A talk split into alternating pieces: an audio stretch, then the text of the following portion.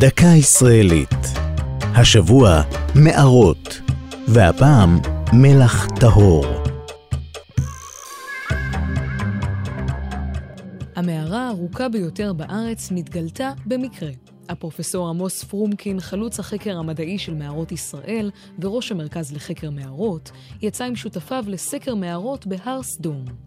במהלך סיורם דרך נקודות בהר שמעולם לא נחקרו לפני כן, הבחינו בבור גדול. כמה חוקרים ירדו אל הבור והגיעו אל חלל תת-קרקעי ענק, ברוחב עשרות מטרים ובאורך מאות מטרים, הראשון מאולמות רבים שהיו עתידים לגלות, ובהם שפע נטיפים וזקיפים, עשויים מלח טהור.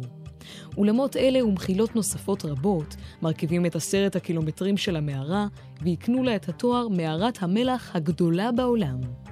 מערת מלחם, השוכנת צפונית-מערבית למפעל המלח ההיסטורי בסדום, מורכבת מחמישה נחלים תת-קרקעיים, המתחברים זה לזה מתחת לפני הקרקע וזורמים לכיוון ים המלח.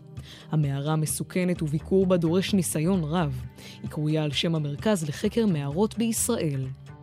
זו הייתה דקה ישראלית על מערות ומלח טהור. כתבה מיקה נחטיילר, ייעוץ לשוני הדוקטור אבשלום קור, הגישה עמלי חביב פרגון.